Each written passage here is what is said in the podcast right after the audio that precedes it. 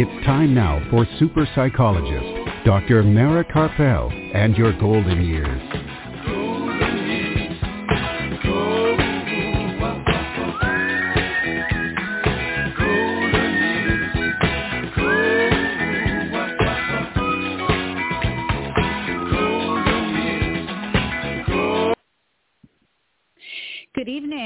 Welcome to Dr. Mara Karpel and Your Golden Years this evening and every Sunday evening at 5 p.m. Central Time and at 6 p.m. Eastern Time right here on blogtalkradio.com and on drmarakarpel.com and later also on Apple Podcasts. And today is Sunday, January the 23rd, 2020, and I'm psychologist Dr. Mara Karpel, and we are back live from beautiful Austin, Texas. And Art Mendoza of Accomplice Entertainment, producer of this program, is here with us to make the show run smoothly as usual. And we have another great program in store for you this evening. In a little while after the break, we'll have my interview with Pat Duckworth in the UK. And Pat is a women's health strategist specializing at working with businesses and organizations who are committed to supporting women colleagues. And she's the founder of Smarter Menopause. And she'll be discussing her latest book, Menopause, Mind the Gap, the value of supporting women's wellness in the workplace. And later in the show, we'll be joined once again by the twins, Ruben and Minerva in Bay of Banderas, Mexico. We haven't spoken to them in a while. This is our first time speaking to them this year. And so we're going to get to go know them a little bit and start preparing for more travel with them in 2022. And along the way, I'll be saying a few words um, to help us to connect with our passionate life a little better during these difficult times. And after the show, you can hear this evening's program again by going to my website, and the link to the podcast will be posted later tonight, along with all of the website links given by my guests on the program if you go to my website, drmarakarpel.com. And you can also hear the podcast in as soon as five minutes after the show by going directly to Blog Talk Radio, B-L-O-G, talkradio.com slash your Golden Years. And you can also hear it on Apple Podcasts. Just put in a search for Dr. Mara Karpel and Your Golden Years. For information from this show and previous programs, go to my website, drmarakarpel.com. You can hear all of the previous programs there as well as at blogtalkradio.com slash your golden years. And be sure to follow me on Facebook, Dr. Mara Karpel, Your Golden Years, for upcoming shows and events. This program is produced by Accomplice Entertainment, Postal Productions, and Psyched Up Productions. And it's sponsored by A Mighty Good Time. Wondering what to do after you're 50? How about having a mighty good time? It's free to search, free to post, and much more, whether it's in person or virtual. Anything can be found to fill your day with others. So be more active and start filling your days. Go to a mightygoodtime.com. That's a mightygoodtime.com. All right, we're going to take a very brief break. Um, it will be brief. We're just going to play a few of our other sponsors' commercials. Um, so don't go anywhere because when we come back, we'll be joined from the UK by Pat Duckworth to discuss menopause, mind the gap, the value of supporting women's wellness in the workplace. So don't go anywhere. We'll be right back. Super psychologist Dr. Mara Karpel will be back after words from our sponsors. Are you or a loved one a Medicare beneficiary? Help save you and Medicare money by stopping Medicare fraud. Fraud happens when Medicare is billed for services or supplies you never receive. There are three easy things you can do to fight fraud. Review your Medicare claims for accuracy, protect your personal information, and be on the lookout for suspicious activity. For more information or to report fraud, call Medicare at 1-800-MEDICARE or your local SHIP counselor at the Area Agency on Aging at 1-800-252-9240. So today I am speaking with Pat Duckworth, who is in the UK and has just written a book, Menopause, Mind the Gap, the value of supporting women's wellness in the workplace. And we're going to talk about the book and about menopause and how it affects the workplace, um, how we can support people going through this, and, and whatever else comes up. So welcome, Pat. Thank you. It's really good to be talking about this. I'm passionate about this subject. I can talk about it for hours. You'll have to stop me. Okay. well, we could always have you on for another program to finish it up. So, so why don't we start with talking about your background? Sure. So um, I spent over 30 years working in public service. I went into working for local government and then central government. And when I first started working, my aim was to be a senior civil servant. That was the pinnacle of what I could achieve. And um, I made that. Excuse me a moment. uh, so I got to my early 50s and I'd achieved that. I'd become a senior civil servant. And then I was walking to work one morning and I was walking through central London, looking across the park. The sun was glinting off of Buckingham Palace. Big Ben was sounding in the background. And I realized that I was crying. Mm. There were tears rolling down my cheeks because I just wasn't happy anymore. So sometimes those goals you set and you achieve them and when you get there they weren't quite what you expected. And part of the reason was that as I'd entered my 50s, and I did know quite a bit about menopause, I was one of those unusual women who've done a bit of research into it, and I'd started to experience brain fog that I couldn't think as clearly as I had. I felt a lot of the time like I needed a new pair of glasses, I couldn't see clearly. I wasn't sleeping as well, and I'd always been quite the champion sleeper. I felt tired. I was sleeping on the train on the way to work and back, and I was doing a stressful job. And my boss was not the kind of person that I could have talked to about it. He would not have been receptive. It would have been a very difficult conversation. It would have been, well, if you can't do your job, perhaps you should go. It would have been like that. Mm-hmm. Mm-hmm. But I, so I decided if I wasn't happy um, you know, sometimes the universe gives you a little bit of a nudge, and then sometimes if you don't listen, it gives you a bit of a slap. Well, I decided to listen to the nudge, and I came home and said to my husband, I need to do something different. And I'd already thought about training to do neuro-linguistic programming. It was a subject that I'd been really interested in. So I said, well, I think I'm going to, in my part-time, in the weekends, I'm going to start learning about NLP. And I enrolled for a course that also included hypnotherapy.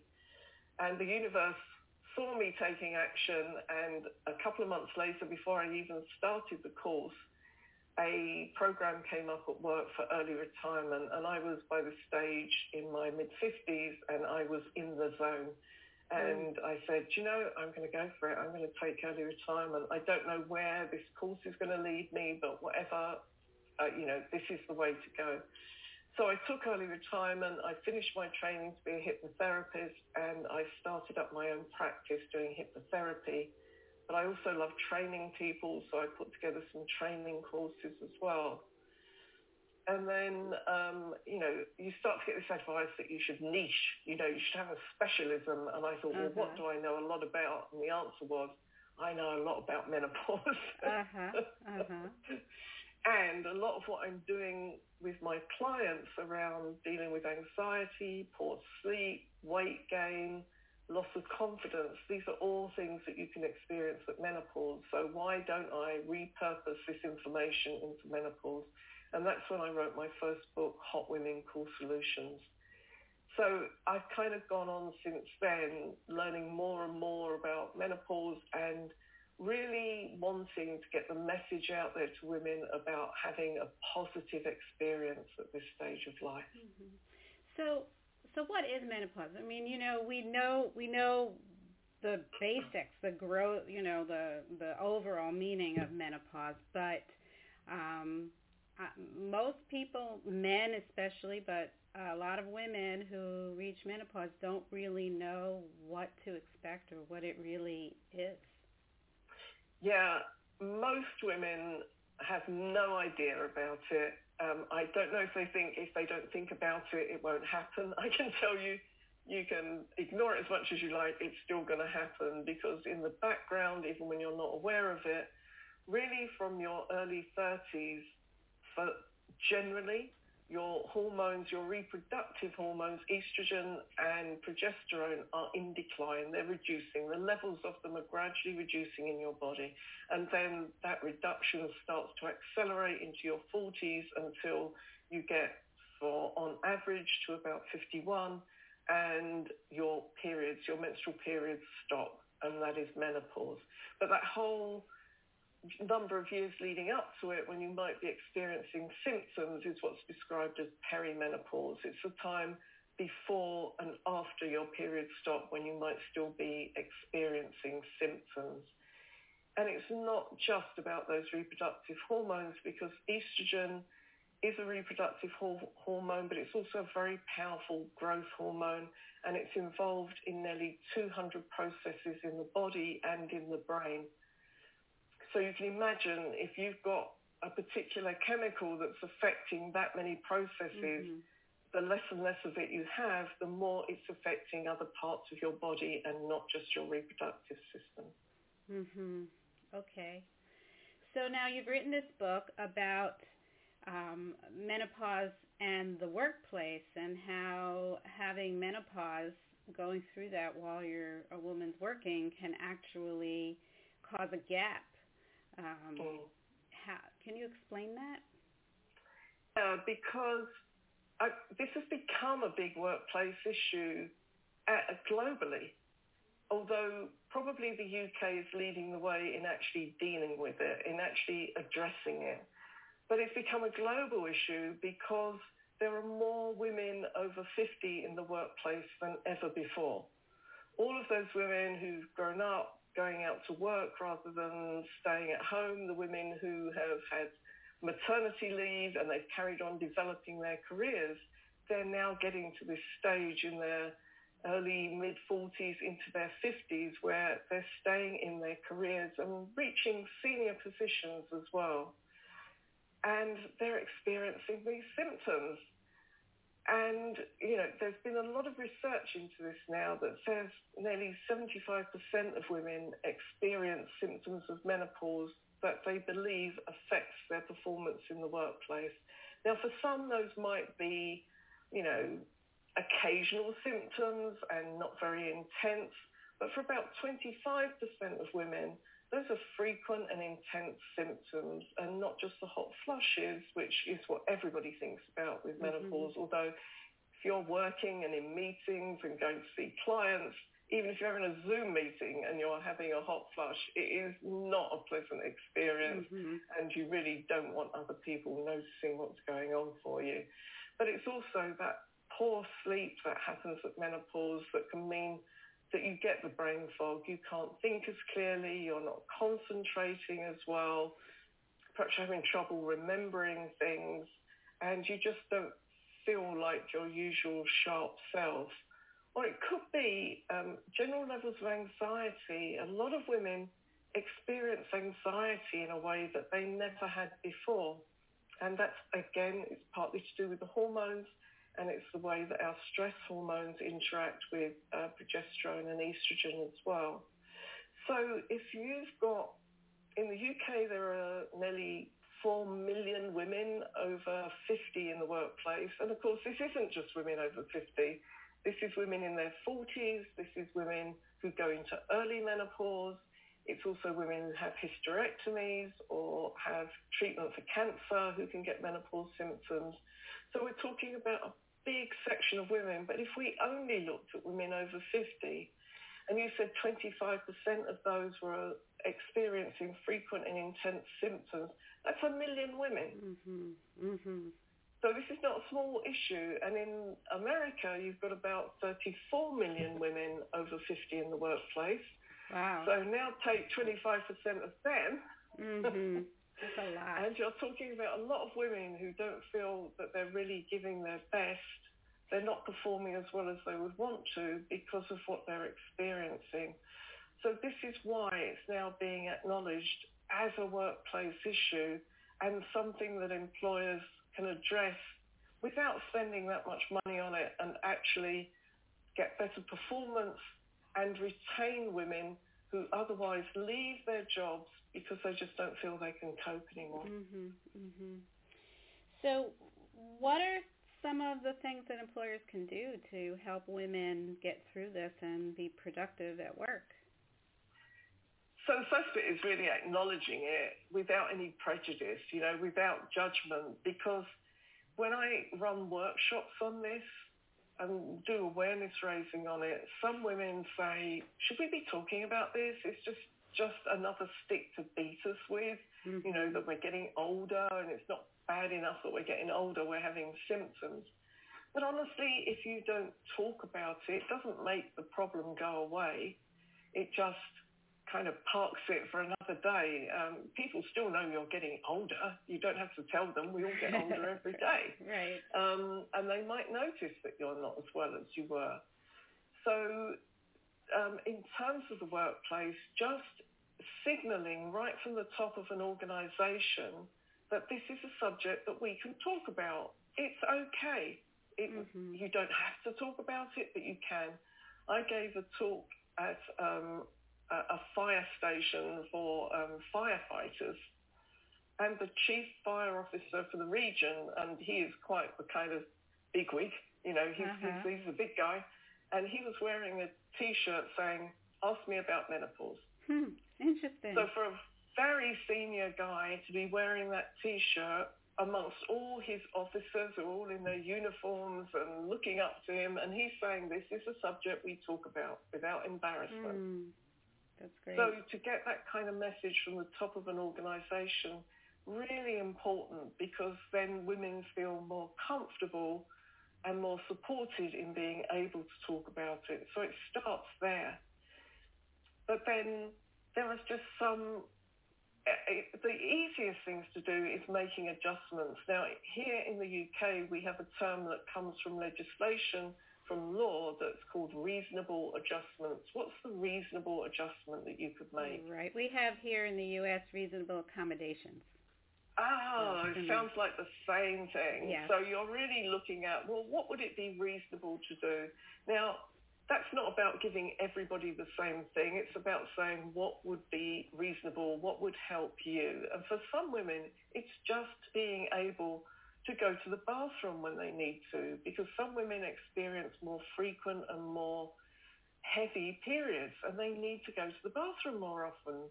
So it's about facilitating that. I take it as a given having worked in offices, that I could go to the bathroom or the restroom whenever I wanted to. But in some businesses, that's not the case. If you're working customer facing on a reception desk or if you're working in retail, there might be set times when you could go to the bathroom. And if you're experiencing a sudden period that's really heavy, you need to get to the bathroom. So just making it okay for that making sure that there is readily available drinking water because you might get really thirsty or you're hot and you need a drink. Having a desk fan. Now again, in some organisations, particularly if you've got a customer-facing job, they might be quite resistant to you having a desk fan just to get yourself cool. But what's what's better, having somebody who has a discreet desk fan or having somebody who's bright red in the face and has got sweat mm. pouring down them, you know? We mm-hmm. really have to think through the options. There might be things if you have to wear a uniform.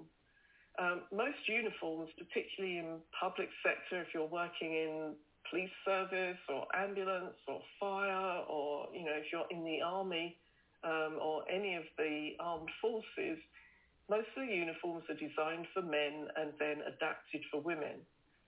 And a few small changes to those uniforms, whether it's so you can roll the sleeves up. If you get hot, being able to expose parts of your um, body where you can cool down, like cooling down your elbows or around the neck, so you're not wearing a neck uh, a tie. Um, or it might be that if you've got uniform trousers and you're a woman, you need two different sizes because perhaps you get quite bloated at some stages. Mm-hmm. You know, these are just simple, practical things. And in some organisations, we've seen here in the UK that uh, some employers have got very constructive about it and they've thought about, well, Perhaps some women need somewhere to lay down. You know, you can get cliff edge fatigue. It's not to do with whether you've been sleeping badly or not. Those hormonal changes can just make you feel so tired. Mm-hmm. And making sure there's somewhere that women can just lay down and rest when they need to, even just knowing that that facility is there can make you feel better. Mm-hmm. Um, other employers here in the UK, um, in England rather than Wales or Scotland, and you might find this slightly strange in America, but they have different rules around whether you have to pay for your medication. And in England, women have to pay for their hormone replacement therapy.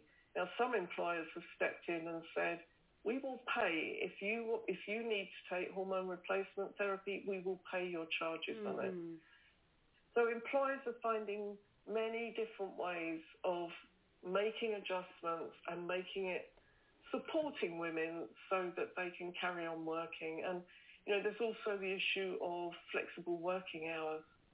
So for some women, they find they feel better in the morning and they want to get into work early and leave earlier in the afternoon. Other women would rather have an extra hour in bed in the morning because they're not sleeping so well, come into work after the rush hour has, has settled down and then stay a bit later so they avoid the rush hour in the evening. So flexible working time can be a really big gift to women at menopause. How does it benefit the employers to do this? Good question because they're employers, some employers just want to be really good employers uh, because they want to attract more women and they want to have an equal, diverse, inclusive workplace. And other employers are kind of what's in it for me. Right. So um, you can achieve better performance because if you're not feeling well, if you're not sleeping well, you're not going to perform as well as you did in other stages of your career. And this might be a time when you're reaching the peak of your career you're knowledgeable, you're experienced, really you don't go to work to underperform. So just a few adjustments and acknowledging and putting communication in place can help women to perform better. They're going to take less sickness absence because they don't need to. They're supported, they know they can get to work and they know there's support there so they don't need to take as much time off work. And perhaps there's less presenteeism, being there and not feeling well and not doing a good job. Of course, it increases morale. It does mean a more equal and diverse workforce. Um, there's also not losing women who otherwise at the peak of their career leave their job. And again, 25% of women consider leaving their jobs at menopause mm-hmm. because they don't feel well. And that sounds like a huge number, but you know, I've been working in this area a while now, and I know that there are many women who, because they don't talk about it with anybody, they think they're the only one making that decision to leave their job, to leave the career that they've built up over decades and go and do something simple, like go and work in the library or in the supermarket stacking mm-hmm. shelves. These are qualified women who just don't feel like they can do their job anymore. And the cost of replacing somebody at a senior level or at any level, you're losing the experience, you're losing the knowledge, and you're, you've got all the costs of recruitment and replacement. And the final bit, which is probably more significant here in the UK, is that there is legislation, the Equality Act 2010, um, which protects certain characteristics of employees. And what that means is that you can't discriminate against somebody on the basis of gender, age, um, disability, uh, sexuality, and several cases have now gone to court um, where menopause has been a factor mm. in how the person was treated, and the uh, employer has been found guilty of not treating them correctly under the Act. So reducing that risk because it's not just about the money, it's about the damage to your brand. Mm-hmm. You know, one of those people, companies that was taken to court were um, a, a clothing retailer whose target audience were women at this stage of life, and then they get taken to court because somebody in their organisation, a manager, has been harassing and bullying somebody because of their menopause. Mm-hmm. That is not a good look. No, it's not. That's a really good point. Yep. So, so um, I know we just have like a minute or two left, so I want to I want to let listeners know what what you're doing and how they can find out more about you and um, contact you yeah. if needed. Well, thank you. So um, patduckworth.com is my website. And if you go on there, then um, you can download the first chapter of my book, Menopause Mind the Gap. And in that first chapter, I'm setting out why this is a workplace issue. So if you want all the statistics and the reasons why this is a good thing, go to patduckworth.com and look up workplace menopause and mind the gap. Um, I do have a, a, radio show, a weekly radio show that's actually broadcast from New York. It's on talkradio.nyc and it's every Thursday morning at 10 a.m. Eastern Time. It's called Hot Women Rock uh, uh-huh. because I believe we still do. And I cover all sorts of subjects there concerning not just menopause but midlife generally, whether it's about our relationships or our energy management and, and some of the symptoms and even, uh, you know, we did the other week setting intentions rather than resolutions. So it's not just all about symptoms, it's about all those things that affect us at midlife. And is that the link to that also on your website? Um, you can find it in on the blog page because I tend to blog every week after I've done the show just to say what the top tips are because I have great guests and they give top tips. Um, so if you go to the blog page, you can find a link to talkradio.nyc. Okay, great.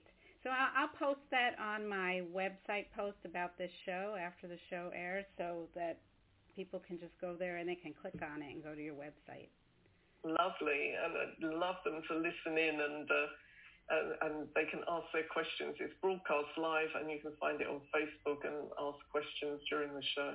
Great, great. So thank you so much for, for being on the show. And as I said, since there is so much to talk about, I'd love to have you come back at some time in the future. We can talk some more about some of these issues.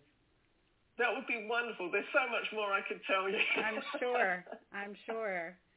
So thank you again, and um, and you have a very nice evening. Thank you. Enjoy your day. It's been a pleasure. Dr. Mara's book, The Passionate Life, Creating Vitality and Joy at Any Age, is now available on Kindle and in paperback at Amazon. Don't forget to listen to Dr. Mara Karpel and Your Golden Years live from Austin, Texas every Sunday on blogtalkradio.com. Please visit us on the web at www.drmarakarpel.com. And we're back. If you're just joining us, this is Dr. Mara Karpel and your golden years right here on blogtalkradio.com and on drmarakarpel.com. And that was a very interesting interview and um, Pat's book gives a lot more tips, and I really, it's a very helpful book. Um, anyone interested in the symptoms of menopause and, and things that you can do about it. And that, again, is Menopause Mind the Gap. So I'll be posting the link to that on my website post about this show. so now I want to talk a little bit about um, you know, I've been talking quite a bit over the past couple of years about finding, connecting to your passion during this time. So, um, in in preparing for it, and like two days ago or early early yesterday morning, um, one of the influential um, teachers in my life um, Thich Nhat Hanh, the, the Vietnamese Buddhist monk, um, passed away at the age of 95. And so I want to talk a little bit about him and some of his writing because I think that he really gets to the heart of the matter, being open to connecting to your peacefulness, your joy, your happiness, and your passion, um, no matter the situation that you're in. Um, but first, I want to mention we were out last week, and the reason that we played an encore is because we went to LA, and it was a, it was a quick trip. Um, we drove there. We were very safe, we, and we stayed in safe places with little contact with people. Um, LA, I was so impressed with the way that they handle the the uh, virus. Um, they have vaccine mandates for all their indoor eateries, and many of the restaurants also have outdoor areas. Um, so you have that choice, and um, outdoors you don't have to show your vaccine um, proof. And you know the weather is pretty temperate there, so you don't have to worry about snow and ice. And the only thing you might have to worry about is a little bit of rain. Um, and so that made it a lot more comfortable. And along the way, we stopped in a town called Quartzsite in Arizona, which um, has, I guess it's called Quartzsite because there's a lot of quartz there, quartz and we bought a lot of, they had a lot of rock shops and crystal shops, and we stopped and bought a lot of rocks and crystals. And we also ate along the way in Benson, Arizona, at a great restaurant that, although um, it has a very uh, carnivorous name, Pablo's Steaks and more, had a lot of really good vegetarian options. And both of these places, the Quartzsite, Arizona, the Rock Shops, and the Pablo Steaks and more in Benson, Arizona, are right off the highway pretty much on the main highway that goes across the country, which is I-10. And so I recommend those along the way, um, along your route to if you're ever driving from Texas to to California. Um, and it's a beautiful, beautiful trip. I did post on my Facebook page and on my Instagram. Some of the more beautiful sights, um, driving through the desert and going directly to the ocean, the Pacific Ocean. So that was quite something. While we were there, they had a tsunami warning, um, but I found out that it wasn't predicted to be very high. It would be something that surfers would enjoy. Very, you know, just high waves, but that didn't even happen.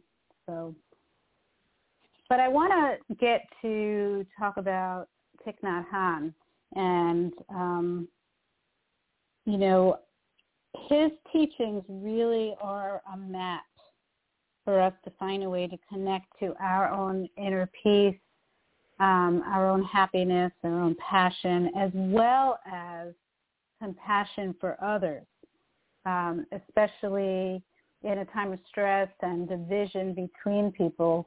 Um, Thich Nhat Hanh was a pacifist, um, but don't don't make no mistake about it. He was an activist.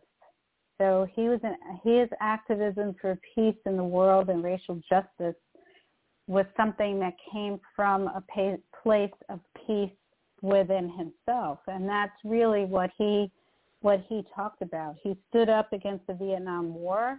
Um, he was um, active in the civil rights movement with Martin Luther King Jr. And, you know, he was not afraid to say how he felt. So it's a little bit different than um, what I hear sometimes from people who are, you know, very um, active in meditation um, not not everyone, but there is a group of people. You know, you shouldn't get into um, those kind of issues. That that just reflects who you are inside. That when there's war outside, it means that you're warring inside, and um, that's not reality. The reality is that we are in a pandemic. That people are fighting with each other. That there are wars in the world. That that's reality. It's not because we feel um, we're at war with ourselves that we see this. It's because we are opening our eyes and we're seeing it. And in order to make a difference in the world, in order to be the change, we have to accept. We have accepting doesn't mean we say it's okay, but we have to accept, we have to believe and know that reality is reality. And then we can take action to be part of the change. And what Thich Nhat Hanh taught, which I think is really powerful and it's very hard to do, is to take steps towards being the change, towards creating peace in the world from a place of inner peace. That's where the war within ourselves has to stop so that we can then approach things from a very peaceful way.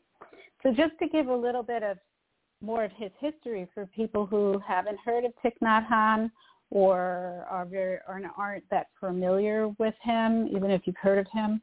Um, during the Vietnam War, Thich Nhat Hanh was in Vietnam, um, where he was born, and he was among the monks and, monks and nuns, Buddhist monks and nuns, who were tasked with deciding whether or not to remain meditating within the monasteries. Um, you know, as I said, those people who just meditate and send light out into the world um, and believe that that makes all the change, or to provide aid to those who were affected by the war. And he decided to do both, to both meditate and provide aid and he founded the Engaged Buddhism movement. So being engaged in the world, not stepping away from it, not going into a monastery or to a retreat or to your cabin in the woods, but actually being engaged in the world, but also spending time in meditation to calm yourself down and find peace within. I'm reading this from a from a biography a little bit. Um, Thich Nhat Hanh traveled to the United States to teach at Princeton University before he eventually taught at Columbia University. And he also founded the School of Youth and Social Service, which is a grassroots relief organization of 10,000 volunteers that's based on the Buddhist principles of nonviolence and compassionate action. He also founded the Van Hanh Buddhist University in Saigon, the La Boi Publishing House, and an influential peace activist magazine. In 1966, Thich Nhat Hanh traveled back to the United States and Europe where he called for an end to the war in Vietnam and pled for peace. And during that time, he met with Martin Luther King Jr., who later nominated him for the Nobel Peace Prize in 1967. After the nomination, both North and South Vietnam denied Thich Nhat Hanh re-entry into Vietnam, and he was exiled from his home country for 39 years. And he traveled across the globe, continuing to spread his message of love and peace. And in the last decade, he opened monasteries across the globe, including in California, New York, Paris, and Australia. And he orchestrated events for Congress members in the United States, as well as for parliamentarians in countries such as Ireland, India, and Thailand. Now, my experience, my own personal experience of introduction to Thich Nhat Hanh was that I was invited to go hear him at the the the Cathedral of St. John the Divine in New York City when I was living in New York, and that is the large that is I think it's the largest cathedral in North America. It's it's tremendous, and I didn't had never heard of him. And when I got there, I discovered there was a line all the way around the block. And when we finally got in, there were no seats left. This whole cathedral was full and I ended up sitting on the floor with many other people. And um, I just listened to his very soft-spoken voice and his words as he spoke softly really touched my soul. And um, and I read most, if not all, of his books, and they really they really made a difference in my life. They got me through some really difficult times. They taught me about um, compassion and inner peace And I think, you know, as with most people, I'm still learning. So I want to read a little bit some of his really powerful words um, from Peace is Every Step, which is the, I believe this was the first of his books that I read.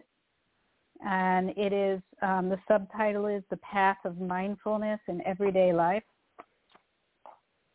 I just want to read a little bit from different part. Part is about finding joy in your life at this moment. So that's really primary. We need to find joy and peace within ourselves in order to then go out into the world and make a difference in the world.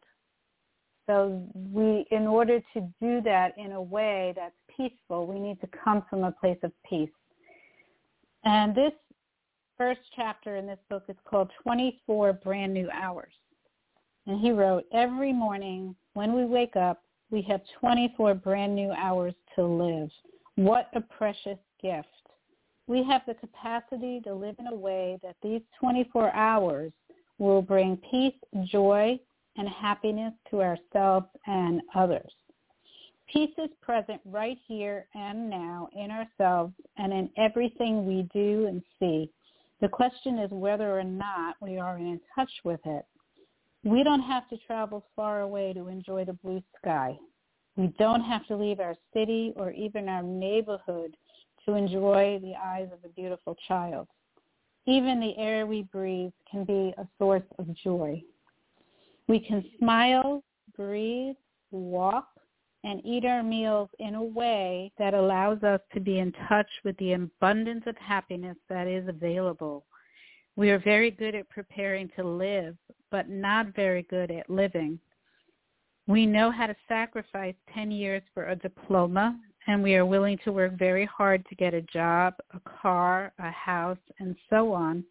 But we have difficulty remembering that we are alive in the present moment, the only moment there is for us to be alive. Every breath we take, every step we make can be filled with peace, joy, and serenity. We, on, we need only to be awake, alive in the present moment. Okay. So that's pretty, that's how most of his writing goes. But then he teaches us how to be present in the moment. So one, so this is from the chapter Present Moment, Wonderful Moment. In our busy society, it is a great fortune to breathe consciously from time to time. We can practice conscious breathing not only while sitting in a meditation room, but also while working at the office or at home, while driving our car, sitting on a bus, wherever we are at any time throughout the day. There are so many exercises we can do to help us breathe consciously. Besides the simple in-out exercise, we can recite these four lines silently as we breathe in and out. Breathing in, I calm my body. Breathing out, I smile. Dwelling in the present moment, I know this is a wonderful moment. Breathing in, I calm my body. Reciting this line is like drinking a glass of cool lemonade on a hot day. You can feel the coolness permeate your body. When I breathe in and recite this line, I actually feel my breath calming my body and mind. Breathing out, I smile. You know, a smile can relax hundreds of muscles in your face. Wearing a smile on your face is a sign that you are master of yourself. Dwelling in the present moment. While I sit here, I don't think of anything else. I sit here and I know exactly where I am. I know this is a wonderful moment. It is a joy to sit stable and at ease and return to our breathing, our smiling, our true nature, our true nature. Our appointment with life is in the present moment. If we do not have peace and joy right now, then when will we have peace and joy? Tomorrow? or after tomorrow? What is preventing us from being happy right now? as we follow our breathing, we can say simply, calming, smiling, present moment, wonderful moment. This exercise is not just for beginners. Many of us who have practiced meditation and conscious breathing for 40 or 50 years continue to practice in the same way because this kind of exercise is so important and so easy. All right, so that's a really good practice and actually he has many practices like that where we breathe in as we take a step, we breathe out as we take the next step, or we think, we count the steps. All of these were practices that I put in place as soon as I started reading his books, and they were really dramatic in how effective they were. And then, you know, I'm jumping into the book where he talks about compassion and how compassion is really important for our own happiness, helping others in the world and not ignoring their suffering, just focusing on our, you know, not just focusing on our own inner peace, but actually going out into the world and helping others is really, really important for us to live a passionate life. And I've talked about that over and over again. And this is one of the philosophies that Thich Nhat Hanh lives by. So here is meditation on compassion. Love is a mind that brings peace, joy, and happiness to another person. Compassion is a mind that removes the suffering that is present in the other. We all have seeds of love and compassion in our minds, and we can develop these fine and wonderful sources of energy. We can nurture the unconditional love that does not expect anything in return and therefore does not lead to anxiety and sorrow. The essence of love and compassion is understanding, the ability to recognize the physical, material, and psychological suffering of others, put us to put ourselves inside the skin of others. We go inside their body, feelings, and mental formations and witness for ourselves their suffering. Shallow observation as an outsider is not enough to see their suffering. We must come become one with the object of our observation. When we are in contact with another's suffering, a feeling of compassion is born in us. Compassion literally means literally to suffer with. So here he gives how to do that. We begin by choosing as the object of our meditation someone who is undergoing physical or material suffering, someone who is weak and easily ill, poor or oppressed, or has no protection. This kind of suffering is easy for us to see. After that, we can practice being in contact with more subtle forms of suffering. Sometimes the other person does not seem to be suffering at all, but we may notice that he has sorrows which have left their marks in hidden ways. so let me skip down here. When we observe deep, observe deeply in this way, the fruit of our meditation will naturally transform into some kind of action. We will not just say, I love him very much, but instead, I will do something so that he will suffer less. The mind of compassion is truly present when it is effective in removing another person's suffering. We have to find ways to nourish and express our compassion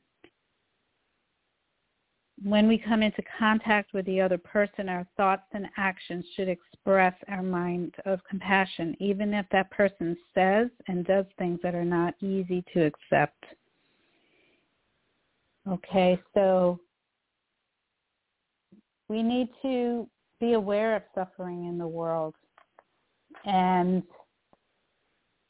to have compassion for people who are suffering, not just um, sending peace and love, but actually wanting to take away some of their suffering. And then we need to wage peace, which he gets on to later in this book. And um, as I mentioned, he was a peace activist. So he has a, a whole set of rules to live by, and one of them, so he has in his book, there's 15 rules, 14 rules to live by, but I'm going to just say one here because I think it's one that I keep coming in contact with people who um, want to do good in the world, but feel like it just involves staying peaceful within yourself, period. Um, rule number four that he has here is do not avoid contact with suffering or close your eyes before suffering. Do not lose awareness of the existence of suffering in the life of the world. Find ways to be with those who are suffering by all means, including personal contact and visits, images and sound. By such means, awaken yourself and others to the reality of suffering in the world. Okay, so I think this gives a really good idea of the work of Thich Nhat Hanh and his teachings. And he's written many books on many different topics and and and many on just simply on the meditations which are really powerful. Um, and i think that his work gets us to the very core of being able to find our own passion and joy in the middle of this very difficult time and not only that but bringing joy and light into the world and being effective in helping others to be in touch with their own light and joy. Okay, so on that note, we'll continue a little bit about that next week, I think, because this is just so deep and it's really, you know, his death has brought me to remember um, all the things I learned from reading about reading his book. But now we're going to go to Mexico where we um, will hear from Ruben and Minerva in the Bay of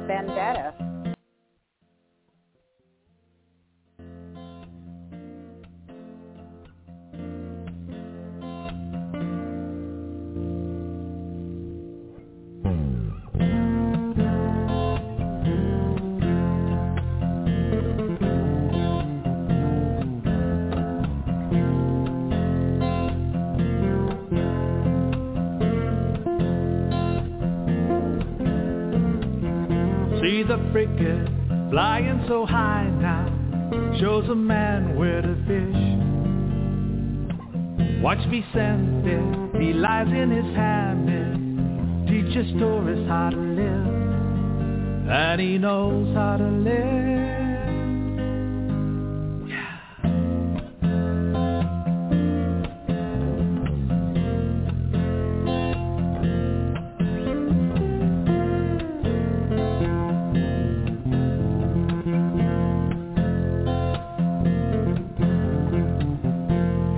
Thunder high in that mountain. Watch the clouds rolling in. Senoritas, they dance on that shoreline, making plans for that kiss. And they know how to kiss. They say that we're one hour behind But the senoritas, they keep us in time. That part BCT just flows through my mind. It takes me back to my place. Punta Mita time. Hola, Ruben and Minerva. Hola. Hola. Hello. Hello.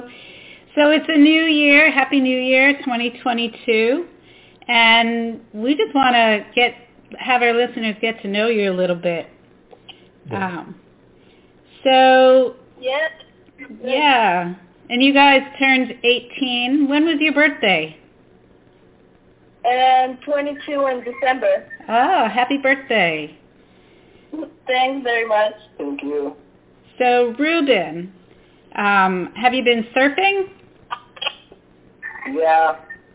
any contests coming up soon?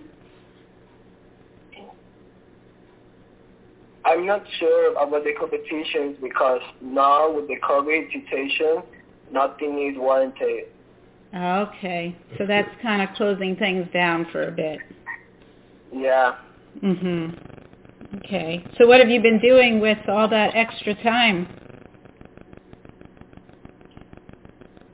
I'm working on the computer and um, surfing a lot. But in December, the, in December the waves was not so good. Mhm. Mhm. Is that is that common for that area for December to have lower waves? Yeah, because it's yeah. Okay. Did the tsunami affect you? Um, no, No. everything is good. Okay. All right. So Minerva, I know that you were doing gymnastics and you had said that after the age of 17 you had to stop. So are you are you teaching now? Well, right now I'm just finishing my last year at Circle School. It will end in March, and I will no longer be a student but in the program, but I will continue doing gymnastics, and yeah, I would like to teach or give some classes. Mhm. Mhm. So, of all the places that we've talked about on this program, what would you say are your favorite places in Mexico? Well, all the places are beautiful, but obviously I'm gonna say San Pancho because it's the place that I know the most, and it's a small town where it has a beach, and you see the people and your friends and family almost all the time, and it's safe here. Mhm. My favorite place is a Pancho too because the waves obviously are the best and I love to surf here. Okay. So you love exactly where you are. Yeah. Yeah. so, uh, where is that located for listeners? What? Where where is your town located so listeners have an idea of where you are? Or do you want to keep everybody away so that it stays quiet? yeah. How far are you from Puerto Vallarta? um, like Like one hour and a half, I think so. no, one hour. One hour. Okay. Yeah. And it's much quieter there where you are. Yeah. Obviously, yeah. Mhm. Mhm. So, is there anything that you guys want to say to your aunts and and cousins in Germany? Well, that I love them and I miss them very much, and I would like to visit them very soon after so many years without seeing each other. And I send them a very big wedding and I hope that they are fine. Mhm. Mhm. Yeah. Yeah. Yeah, the world is in a strange place right now. So I hope everybody Yeah, I know. Yeah, I hope everybody stays safe. Um, how are things over there with COVID? You said that the surfing got contests got closed down. Uh, are are other things closed? Well, it's a little bit relaxed, but um, this week I was doing school at online. Mhm. But yeah, in the stores you need to obviously a face mask and well stay safe with all the people like tourists and yeah. Yeah. Are there are there any tourists? Sorry? Are there are there many tourists right now? No. People visiting? No. Oh yeah. But it's lower. Yeah. Yeah. This week's are lower. Mhm. Mhm. All right. Well, we're going to get ready for another year, right? And come up with some yeah. some new places. It's gonna be an amazing year. It's going to be an amazing year. Yeah. I hope so. We need Yeah. it. We need it now, right? Yeah, we need it. Yeah. All right. Well, let's get ready for this year and let's stay safe. You guys stay safe there. And until next time, adios, hasta la vista. We'll connect that you good. Okay. All right. So, and thank you to Art for um, your song about Punta Mita, which is in the Bay of Banderas, which is where Ruben and Minerva are. But we used that as the intro to that interview. Um, so we've come to the end of another show. Before we go, let me tell you what's coming up next Sunday, January 30th, when we'll be joined from a seacoast village in Scotland by our guest, Don Johnson. And Don has a very interesting story. He was a monk for 10 years before a 30-year career in, in the performance industry as a leadership consultant and vice president of sales. And right now he's a top writer on medium.com and is working on his first book, Be More Conscious, a guide to living, learning, and loving. So he'll be talking to us about his journey and about his upcoming book. And we'll also be playing some of Don's original music.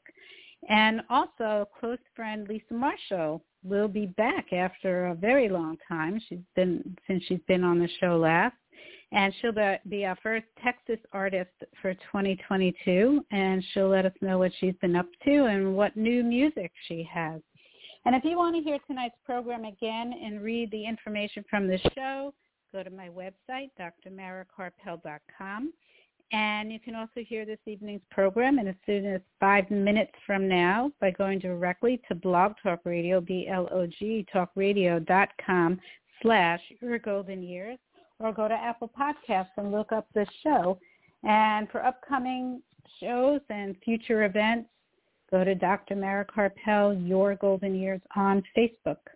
This show was produced by Accomplice Entertainment, Postal Productions, and Psyched Up Productions, and sponsored by AmightyGoodTime.com. Thank you to my guests, Pat Duckworth and Ruben and Minerva in Mexico.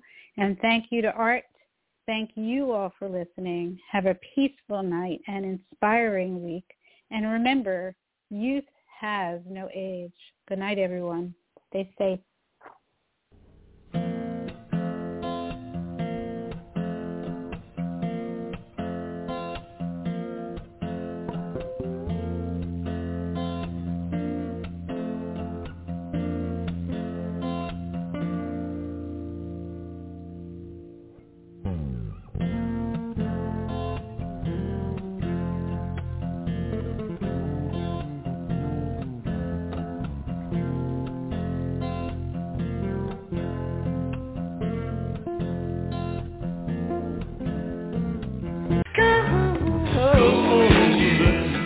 Any guidance offered by Dr. Karpel is not intended to replace the advice of your own physician or mental health specialist. Neither Dr. Karpel, her sponsors, nor this station assumes responsibility for the misuse of any of the information given on this show.